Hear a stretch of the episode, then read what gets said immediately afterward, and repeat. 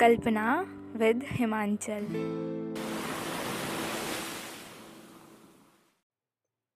कैसे हो आप सब?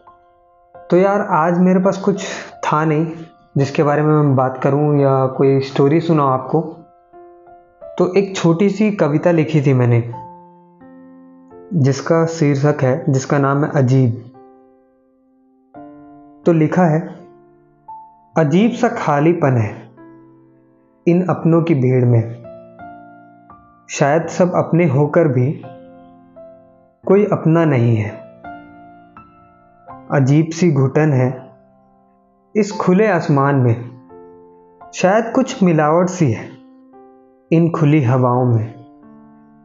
अजीब सी बेचैनी भी है इस दिल की गहराइयों में। शायद आज दिल धड़कता कम है और घबराता ज़्यादा है।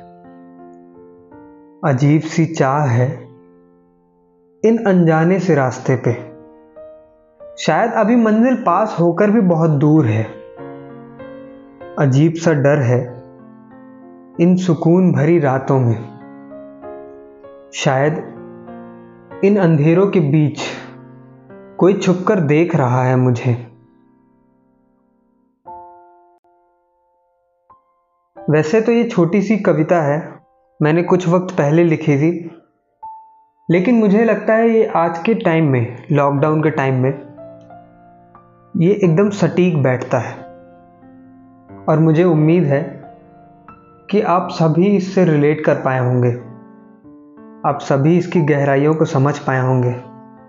इन चंद शब्दों में मैंने बहुत कुछ ऐसा बता दिया है, जो आपके साथ हर रोज़ होता है, जो आप हर पल महसूस कर रहे हैं। अगर पसंद आए या आप रिलेट कर पाए हों तो इसे ज़रूर से शेयर करिएगा।